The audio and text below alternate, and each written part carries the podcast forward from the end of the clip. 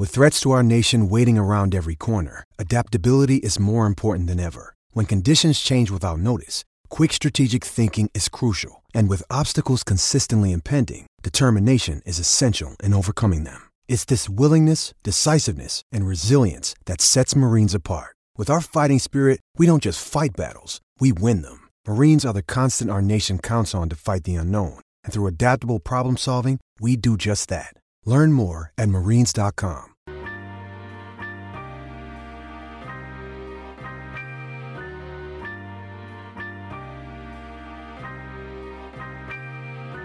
What is going on, everybody? Welcome into another episode of the Hangout in the Holy Land, the official podcast of landgrantholyland.com.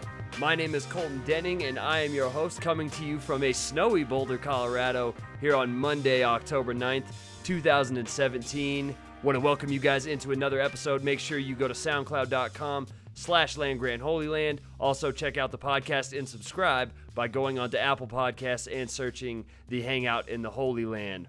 We are officially going to be halfway through ohio state's season as of this week and the buckeyes are going to face the nebraska cornhuskers on the road and we'll get to that in a second. That's going to be the topic of today's podcast. But we have some breaking news in college football and to talk about that and everything going on I am joined by my buddy and co-host who is walking around the streets of Washington D.C. and his name is Matt Brown. Uh, what's going on, everybody? Uh, I guess I guess accurately, I'm walking through the streets of beautiful Hyattsville, Maryland, right now because I decided to work from home today, and I can't be in the same room as my daughter right now because she doesn't understand that actually talking about Ohio State football is work. So she's like insisting that I play Play-Doh with her. So we're gonna have to we're gonna have to do this on the move uh, to, to, to, chat a little bit. So, can you can you still hear me? Okay. Yeah, I got you loud and clear, Matt. Before we talk about what happened with Gary Anderson and Oregon State, last episode we talked about how close you live to DeMatha Catholic, and uh, are, are, you out recruiting for Ohio State right now? Because the only thing better than tweeting at recruits is uh, meeting up with them in person and trying to get them to go to Ohio State. Am I wrong? Listen, I can't confirm or deny that that I am actually serving as a covert bagman using all of my sweet, sweet blogger money to try and bribe impressionable youths to attend the Institute of Higher Learning that I favor. So I, I can't I can't confirm or deny. I, actually, um, I haven't been to a DeMatha game yet. I've talked about it with my coworkers a couple of times. I, my goal is to go out this uh, in the next couple of weeks before their season wraps up. But I've, I've, I've had to work other Friday nights. Um, let's talk about what what just happened. So this, this broke like literally 10 minutes ago. Uh, we've already had our first coach firing or resignation of this season um, uh, at UTEP. And even though, you know, there's a couple, it's, it's, it's not hard to think of like the names on the hot seat right now. Butch Jones at Tennessee, obviously right up there. UCLA is going to be uh, a, a, a, place where people are going to have some concerns. There's a couple other ones. But Gary Anderson uh, at Oregon State, formerly of Wisconsin, uh, has mutually parted ways with the university. And what is of particularly weird about this, besides the fact that nobody really saw this coming right now, is that he is voluntarily waiving his buyout. The dude was owed money through 2021. I believe it was over $12 million. And he's just saying, nah, which is wild to me. Can you remember anything like that happening before? No, not at all. And I'm looking at it right now. He would have been due more than 12.7 million dollars. And as you said, this is breaking right now, and it, eh, there's got to be something more to this because, like you said, this never happens. No, no. I mean, like it's possible that there's some kind of scandal or something that I, I we don't know. We know that Anderson is a, a little bit of a different cat. He's not uh, afraid to leave schools under strange circumstances, like he did at Wisconsin when. Uh, things things seem to be moving along there fairly well. Gets frustrated working for Barry Alvarez. Gets frustrated with the uh, academic restrictions that recruiting at Wisconsin uh, has. Goes to take a gig that seemed like it was going to be lower profile, lower uh, expectations, and kind of flames out. Like now, I'm not shocked that Oregon State eventually decided we got to do something different. Because if you look at S&P Plus right now, the single worst Power Five team in the country is not Rutgers, it's not Kansas. It's not Illinois. It's Oregon State. Like this is they they, they have been truly putrid. this season. But to, to let a guy go who's still under contract for a while, still relatively well regarded within within the business, you know, somebody who I think could get a coordinator position pretty quickly, um, under strange timing. It's, it, it all seems it's all unusual to me. Yeah, and I don't want to speculate as to what his future is going to be because we don't know why he's leaving Oregon State. But this is a guy that's worked with Urban Meyer in the past. They have a very close relationship, and Ohio State seemingly will be looking for a new defensive coordinator next season. You would figure that Greg Schiano is going to be a uh, a candidate for if not a college job, an NFL job, somewhere else, it's it's unlikely that he's going to be at Ohio State next year. So from an Ohio State perspective, I think that that's something to look out for with Gary Anderson, provided that there's no shady dealings or any sort of other business going on here. But it definitely is very curious to see him uh, go out the way that he did at Oregon State. Uh, that's a really good point, and it would be interesting to see if Greg Schiano actually ends up being a candidate for this gig.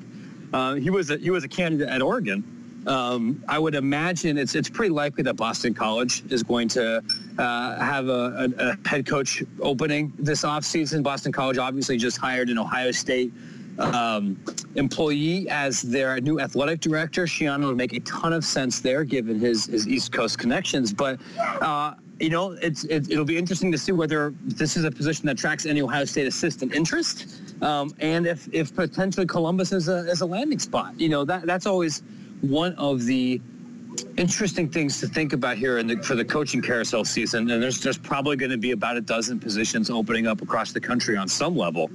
Which of those may have Ohio State connections? Because when you are as successful as Ohio State is, and you recruit as well as Ohio State has uh, in terms of assistants, your guys are going to be in demand. And I don't think Schiano will be the only one. No, I, I agree with you, and that's definitely something to look out for. And I think that there's going to be a trickle effect, no matter you know what these what jobs open up because I, I do think we're going to be looking at a very different Ohio State coaching staff when next season rolls around. Um, before we get into Nebraska, let's talk a little bit about the new S&P Plus rankings that came out yesterday after Week Six was in the books. And S&P is something that Matt and I uh, hold pretty dearly to our hearts and is a big part of the SB Nation uh, college football coverage. And it turns out that the Ohio State Buckeyes, after six weeks, despite the loss to Oklahoma, are number one in S&P plus. What do you think about that, Matt? Yeah, I I am not shocked by this. In case you're listening and you're wondering what the hell is an S&P plus, uh, let me refresh your memory. This is a a metric that evaluates a team's success on every play, uh, offense and defense, excluding garbage time uh, and it's opponent and pace adjusted. So that's really useful because you might look at something like total offense or total defense and see this great big number, but without adjusting that for who you know who's who's a triple option team, who's an air raid team, all these other kind of things, you miss a lot. So this is, I think, it's not a perfect measure, but it's one of the best measures to, to really evaluate team quality and as a predictive measure. The reason Ohio State's up at this point, and I'm a little surprised that they're number one, but I'm not surprised that they've been graded so well is because they have absolutely dominated both sides of the ball on nearly every level the past four weeks. I, I mean, like, they had more points than Maryland had yards until like the four-minute mark of the Maryland game, and that's a team that S&P Plus sees as slightly above average. You know, a top 65 kind of team, uh, and that's difficult to do, even when you're playing against teams that are struggling um, to dominate them as, as thoroughly. I mean, I, said this in this podcast a couple of times. It's easy. Everyone would do it. And you can ask Oklahoma how easy that is. I don't. I wouldn't say that. I personally, if I had to make a list, I wouldn't put Ohio State as the best team in the country. But I don't think this is a shock. I don't think it's extremely undeserved. I imagine in a week or two, uh, the numbers will kind of correct a little bit with Maryland, and we'll see Ohio State drop a little bit. But it's a reflection of how well they've been playing, uh, which, you know, opponent or not, opponent adjusted or not, like that's it's a it's a big deal. The only time in the last four games that Ohio State has played below a percentile under 90% either on offense or defense was the offense against Army 4 weeks ago and that came in at an 81 percentile. So Ohio State definitely on both sides of the ball has been uh, nothing short of dominant. They you can't even say that they've just been good. They've been great. They've been 94 or above in the last three weeks, 91 or above in the last four weeks on defense. So Ohio State rolling on both sides of the ball. Special teams may be the only area where it's really uh, been a been a struggle for them. So something to keep up with. And then offensively, right now through th- six weeks, they're ranked as the third rated offense in the country and sixth rated defense in the country. So whether you think that this has been propped up due to playing poor teams. It's undebatable that Ohio State has killed those teams, and I think that that's all you can ask for. And this week against Nebraska, I think is going to be a pretty decent test. And then uh, after the bye week against Penn State is obviously going to be the test that everybody has been looking for. But getting into this week, they face a Nebraska team that comes off a 38 to 17 primetime loss to Wisconsin at home. They get their second primetime home game in a row and digging into what Nebraska is and their 50th in S&P plus. I'm struggling to figure out what I think about this game because it's not going to be the same game that Ohio State's played the last three or four weeks. I don't think they're going to put up 60 points again, even though they did it to Nebraska last year. But I, I still think that just on paper, there's really no reason for them not to win this game by a couple of touchdowns. Yeah, I, I don't I don't think this is a good matchup for Nebraska at all. Uh, it, it's it, the spread's another another big number. Uh, this is the, the, Nebraska's been the biggest home dog since like the 50s for this game. I think it's like 24 points and or 27 points, and S&P has as, as slightly under that. But the things that Nebraska does well and the things that Nebraska struggles with are not really a very good match for Ohio State. And we saw this, this similar kind of situation happen last year uh, with the Nebraska offense that has a little bit of explosiveness, but is definitely prone to turnovers, especially have to have to play from behind with an offensive line that's not great and against this secondary, against this pass rush, that leads to things getting out of hand in a hurry. And they're basically that exact same offense this year and a defense that is not very efficient. Uh, so you combine those two things here, even though it's it's going to be a big crowd and there's going to be you know 81,000 angry yelling people and everything. Um, it's hard for me to see a path for Nebraska to win. I can see the you know hanging around between 17 points if Tanner Lee gets hot, but the, the the, the the offensive consistency and the depth just is not there. Yeah, I think the big key for Ohio State in this game is to just avoid multiple turnovers. Nebraska's already turned the ball over 12 times this season. That's 110th nationally, and 10 of those have been Tanner Lee interceptions. So you would figure that Ohio State is at least going to be able to force a couple of turnovers. And if they can avoid turning the ball over themselves, they can kind of just let Nebraska beat themselves. They've actually been much better about that this season. Uh, than, than, than years past with Ohio State. The, the, you know, with, with, with, the way this channel plays his corners, they're going to be in position to get interceptions. But the Buckeyes, you know, garbage time last week notwithstanding, have done a really pretty good job of taking care of the football. And the only way I can see a real upset here is if Nebraska's winning that turnover battle, you know, plus two, plus three. I think the opposite is probably more likely. It's, this is this is the you know a far more talented team. Actually, you know what? No, it's it's not a far more talented team. It's probably a more talented team, regardless of what the two four seven uh, database says. I, I, think they're a little bit better uh, talent-wise than Maryland, just because of the way experience shakes out.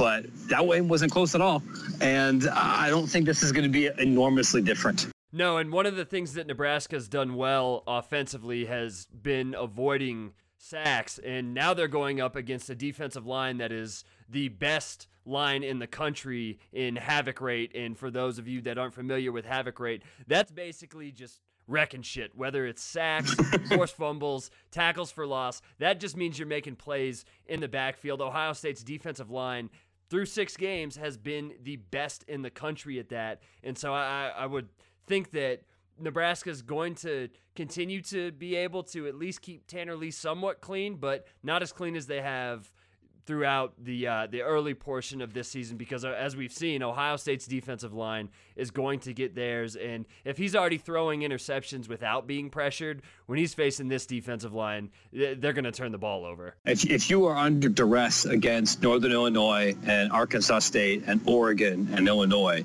uh, you have no idea what you're in for uh, against Ohio State. I, I think what Wisconsin was able to do in the second half you know, really just bottling up their offense is, is more indicative of what we're going to see here coming up. Uh, the, the game itself, I mean, it's interesting because it's an Ohio State game against a team that everyone's heard of and that people are going to care about. That's interesting. But the, the more interesting question, the one that everyone's talking about right now, is more philosophical about what Nebraska is and what Nebraska is going to do this season. Um, you know, they've already fired their athletic director, a guy who was really unpopular.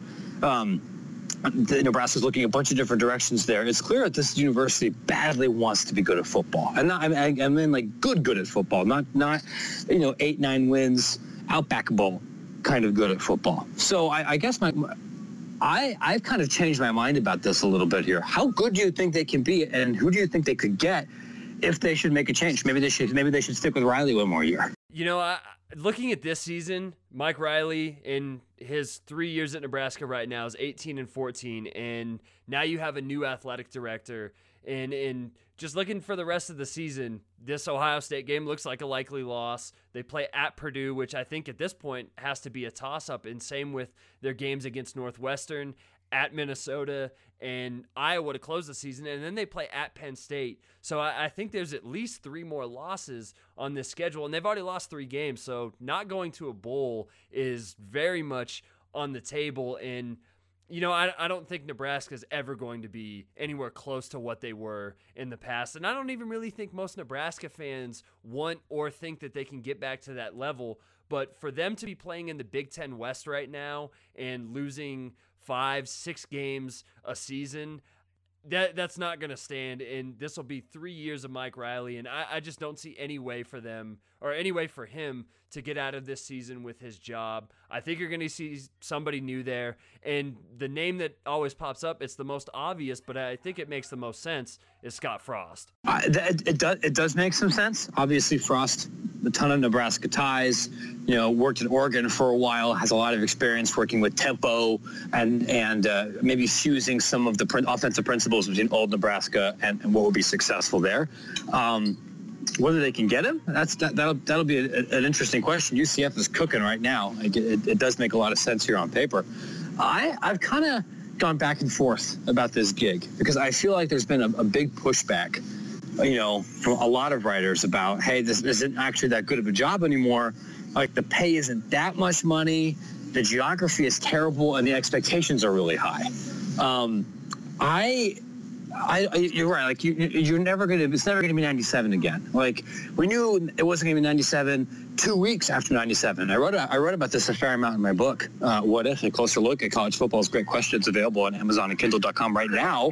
Um, that you know the recruiting rules have changed. Nebraska can't admit partial qualifiers like they used to anymore. They don't have the, the advantage of their strength program and the walk-on program that they used to anymore. They obviously can't oversign like they used to. Uh, you know, kind of before Osborne. Blah blah blah. We, we all we all realize that it's not going to be a national title winning team, but like even with all of the crap that's happened at that program right now, they're still bringing in top 30 recruiting classes. They might sign a couple of five stars this year. Like there's good wideouts on this team. You can recruit California. You can recruit Florida. There's there's a couple of decent kids in, in the Great Plains. You can be competitive more so than they are in Ohio. So I think you can probably most years be the most talented team in the Big Ten West. If you're getting the right coach, you can still win nine, 10 games a year and win the Big Ten once, or twice a decade. Like, I, I think that that's possible in Nebraska, and you could do all that while making nearly $4 million a year. It's not that bad of a gig. And Lincoln, I got to admit, I was just there last week. I don't know if you've ever been there or not. It's a nice town. There are worse. There are, there are there are far worse places in the Big Ten you could be living than Lincoln, Nebraska. Yeah, from what I've heard, it's pretty nice. I had family and friends that used to take the train up there every other year for the CU game when CU and Nebraska were still playing every year in the Big 12. And Lincoln has certainly changed from what it was even, I think, five or, or seven years ago.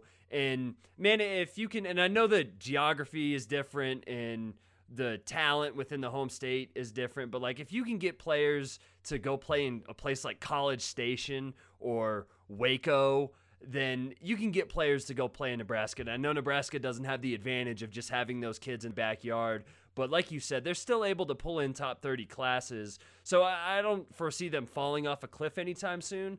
But I think the the biggest problem for them, at least in the short term, is what's going on at Purdue and what's possible at Minnesota with guys like Jeff Brohm and PJ Fleck because they are such ace recruiters that if Nebraska doesn't hire Scott Frost and they don't hire somebody who has that recruiting pedigree that can continue to bring in top 30, top 25 classes, get kids from California, then I think you run the risk of falling behind teams like Minnesota, and I can't believe I'm even saying this right now. It's okay, let it Purdue out. as well, as long as as long as Brohm's there, and that's crazy to say, but those guys are so plugged in and they've already made progress in less than a year that I think that that's a legitimate worry for Nebraska. Uh, One other thing to just to keep in mind, and then we could, we could talk a, a little bit more about some other things, is that the future schedules. Um, when the Big Ten was figuring out what they wanted cross-division games to look like, they tried to set it up so you know you're still playing everybody, but they're emphasizing certain rivalries more. I think Nebraska plays Ohio State like five years in a row. Like this, that, this is clearly a game at the conference, a series the conference invested in. It's like this schedule, and you've, you've got some difficult teams out of conference who are coming in. Like the schedule's going to be hard. You're right. Like there, there is a real risk here because there's this is a young roster, but this is not a one-year turnaround. And then if you're stuck going to Michigan and Penn State and Ohio State and, and challenging out of conference things here, while Purdue and Minnesota get to fatten up on some on some smaller, some some lesser regarded teams. Um, that gap could get uncomfortably close. So this, the, the next several weeks here, I think, are uh, are really pivotal for Nebraska. Uh, and the, the Vegas has made it abundantly clear at this point how wide they think that gap is between the premier of the Big Ten and where Nebraska currently is. Right now, they're not close. Yeah, right now they are projected to lose seven games. And like I said before, you know, you can still get into a bowl game, and Nebraska did that a couple of seasons ago when they were five and seven, and then played uh, USC out in California. I forget what bowl it is. So maybe their APR, yeah, maybe their APR is good enough to have that again. But I don't think that that's going to provide much solace for Nebraska fans. That like, oh, we went five and seven, but at least we went to a bowl and won, so we're six and seven. So I think that the the timing right now is the biggest thing for Nebraska because you have these bottom tier teams, excluding Illinois, that are on the rise in their own division. And like you said, they have a schedule coming up where they play Ohio State, they play Michigan, they play Penn State. And right now, they just don't have the talent level to match up with those teams, whether it's on the road or at home. And I think that they're going to have to make a decision pretty quickly on what they're going to do with Mike Riley, whether that's if they lose to uh, Purdue after playing Ohio State or they lose to Minnesota or whatever it may be. That I, I think that whether they keep him, whether they fire him, we're going to know after that regular season game against Iowa or before if things go bad. I think well, I think we'll know before. I can imagine the university would love to give him one more year uh, so they can figure out exactly what they're doing with their athletic director. It would be weird to have an interim come in and potentially have to make choices about not just Riley, but but uh, Miles, their basketball coach. You have this gigantic, beautiful arena that they have to fill, and uh, the the the glow has gone. I think from those early press conference jokes. But and you know if, if Mike Riley allows them to do that and let them roll into next offseason where they might be the biggest job on the market, that's good for them. If uh, if they lose to Purdue or lose to Minnesota, that, that might force the hand, um, given how important it is for that school to have a successful football team. There's one other Nebraska thing I want to talk to you about before we let everybody go here. Um, have you ever had a Runza before? I have never had Runza. Okay, let me, let me let, us talk about this, right? So I was in Nebraska last week. I was uh, uh, attending a funeral of a, of a mutual friend of ours who used to uh, do a lot of work for our Nebraska site coordination. Brian Towle, who's uh, you know a great guy. We, I miss him already. Um, and I had never been to Nebraska, so like, okay, I'm, I'm going to be here. Obviously, I'm here for this event, but I want to participate in some local flavor, right? I'm here for two days. I don't know when to be in Lincoln again. So one, I went to a women's volleyball game, which was amazing. Like Nebraska's, I, I, someone described it to me as like the Rupp Arena for women's volleyball. There were 8,000 people there. They were all screaming. They did some fun things with the their cell phones and the lights and the, and the introductions here. Like I was really impressed. I don't know, I don't know anything about volleyball. Like if you if you get that opportunity to, to go, even if you never watched the sport live before, you should do it. It was great. But on my way home, the guy I was with was like, you should have a Runza. Uh, which is a, a, fast food place that is specific to Nebraska. Or I, I, they might have some places in Iowa, but like the noun Runza, I believe, is specific to Nebraska. And I am willing to eat a bunch of weird stuff in the name of sampling local cuisine. So I, I, uh, I grabbed one. Are you aware of what one is, or should I explain that here for our listeners? I am looking at the recipe right now, and I can see cabbage and onion. Yes, they're both involved. It's I, I don't mean this pejoratively. I really don't. But I think it could be charitably described as a Nebraskan hot pocket. It's it's it's basically like an encased sandwich. You know, it's not two slices of bread. It's bread all the way around, with meat and cabbage uh, inside. And you can get different, you know, variations thereof. You can get it with cheese. You can get it like Mexican style with like lettuce and tomatoes and salsa or something. Or so there's this whole variation. But the traditional is basically like uh, it's kind of like if a hot pocket and a pierogi had a baby and then moved out to the Great Plains where real estate was cheaper. Um, and I had one of those and an order of Frings, which is fries and onion rings. Uh, and I really badly wanted to love it. I did because I had liked really almost everything else about Nebraska. Like, you know, I have, I, I think I put Lincoln as maybe fourth among Big Ten cities that I've been to. Like, it's it's high up on the list for me. Um, but this is this is not good, friends. the the uh, the sandwich does not retain its structural integrity, so it's sloppy. It's a little bit wet. It's not very excitingly seasoned. Um, if you're ever there and you find yourself at that place, you should get a burger uh, and, and, not the hot pocket.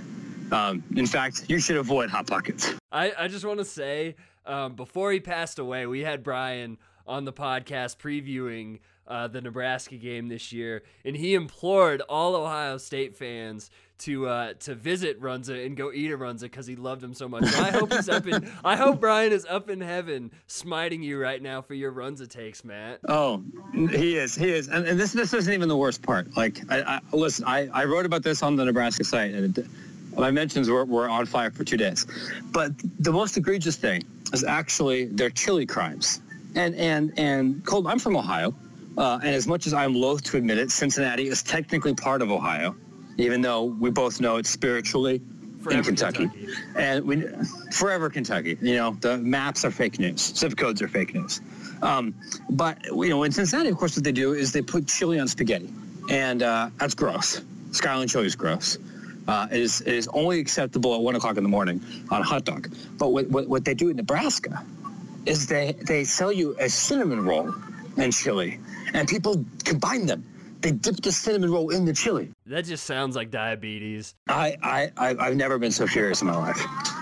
I, I, Ohio State should never lose to a, a, a institution, a state that is so depraved as to befoul such an important food as chili with this insidious concoction. I feel like people already get mad at us mad at us enough for telling them how to fan like we did last week and telling them to enjoy yeah. every single Ohio State game. And they're going to be even more mad uh, with our food takes and us talking about Midwestern food. And like Midwestern food is just absolutely terrible. Uh, whoa, whoa, whoa, whoa, whoa, whoa, whoa, whoa, let me, whoa, let me make whoa. my case here. As oh. somebody that lives in Colorado, and there's no food identity out in Colorado. Like I'll be straight up. If any of our listeners are live out here, they can back me up on that. There is no mm. sort of identity, and I respect that the Midwest at least has some sort of food identity. There's decent Mexican food out here. If you go to the right places, there's some pretty good stuff. But there's no real cultural identity for food here. But Midwestern food, man, I just um I'm out. I, I can't do it. Like if you guys want to leave one star on the podcast for that take, uh, feel more than free. But Midwestern food is actually bad. Okay, okay, okay. We'll we'll, we'll end on this. My fellow Midwestern brethren, I cannot let this bullshit stand. Um, if we want to define Midwestern cuisine as the half of the menu at Runza, um, if we even define Nebraska as the Midwest, which is perhaps specious, um, and I don't know, like fish casserole or something, then okay, fine, it's bad. But Chicago deep dish pizza is good. Chicago hot dogs are extremely good. The Indiana pork tenderloin sandwich, where the tenderloin is the size of like a frisbee, is actually pretty good. Kansas City barbecue is pretty good. There's lots of things in the like Chicago is an amazing food town.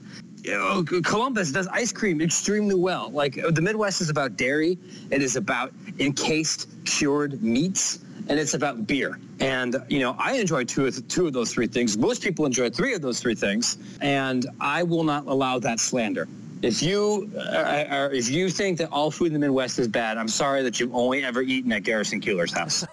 you know what? I am I'm gonna stand on my hill and uh, but I will admit this: Chicago hot dogs are good. I think Chicago deep dish is trash, but I, I I will gladly get flamed for all of these takes, but uh, Midwest food, man, it's just uh, it's not for me. Okay, so here's what I want all of you to do. The eight people who are still listening on the podcast at this point and have braved the perhaps questionable audio quality as I've had to flee my house.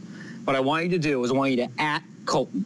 I want you to add him on his Twitter handle. I want you to tell him what your favorite Midwest food is and why his takes on this are bad and deserve to be mocked here in the digital public square. Colton, real quick, for the people, where can they let you know on the internet that everything that you stand for is wrong? They can do that by sending me a tweet at Dubsco, and that's probably actually a good uh, gauge to how many listeners we have. So please tell me how stupid I am. Yes, at, at, him. If you want to at me, if you want some confirmation, some affirmation that some Midwest food is good, actually, um, or if you want to, you know, criticize anything else here that I said, that's okay.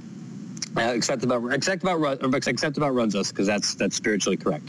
I am at Matt SBN. Uh, one final plug. If you're interested in reading some more about Nebraska, including uh, the history of how they got to be so amazing or that, that unlikely history because it was very close to never happening uh, and why they aren't that way anymore, there's a whole chapter about it in my book. What if? A closer look at college football's great questions. Uh, we, we just did a, run of the book where all the book sales went to uh, hurricane relief charities in Puerto Rico, uh, raised a little over $100. That was excellent. Uh, I'm going to break some news here on this podcast. I'm actually in the process right now of starting research on a second book.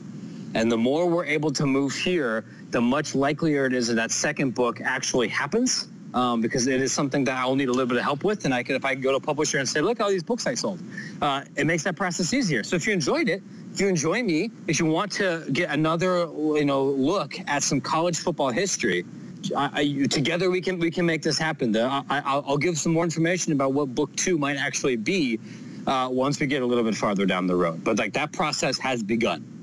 The pitches have been sent. Do it, folks. Make sure to check out Matt's first book. We talk about it every podcast he's on, but I can't employ you enough to check out What If a closer look at college football's greatest questions because it's an awesome college football book and it's it's evergreen. You didn't have to read it before the season or during the season or after the season. You can read it whenever because these are great stories about great questions in college football history. We'll have a link to it up in the blog post, so make sure to check it out. Also, make sure to follow us on Twitter at landgrant33 and visit the website at not at but visit the website at www.landgrant.com holyland.com. Matt, we got anything else today? That's that, that, that's all I got, my friend. I'm gonna I'm gonna go back inside. I'm gonna I'm gonna build some snakes. I'm gonna build some pancakes for some of this Play-Doh. Uh, and maybe by the time I get back to my desk, we'll have a little bit more information here about Mr. Anderson and uh, coaching changes that are happening week to week because we are in the part of the year where somebody is at risk to be fired at this point basically every week um, up up until kind of like Black, you know, Black Friday at the end of the year. So stay tuned. Thanks for listening, and go Bucks.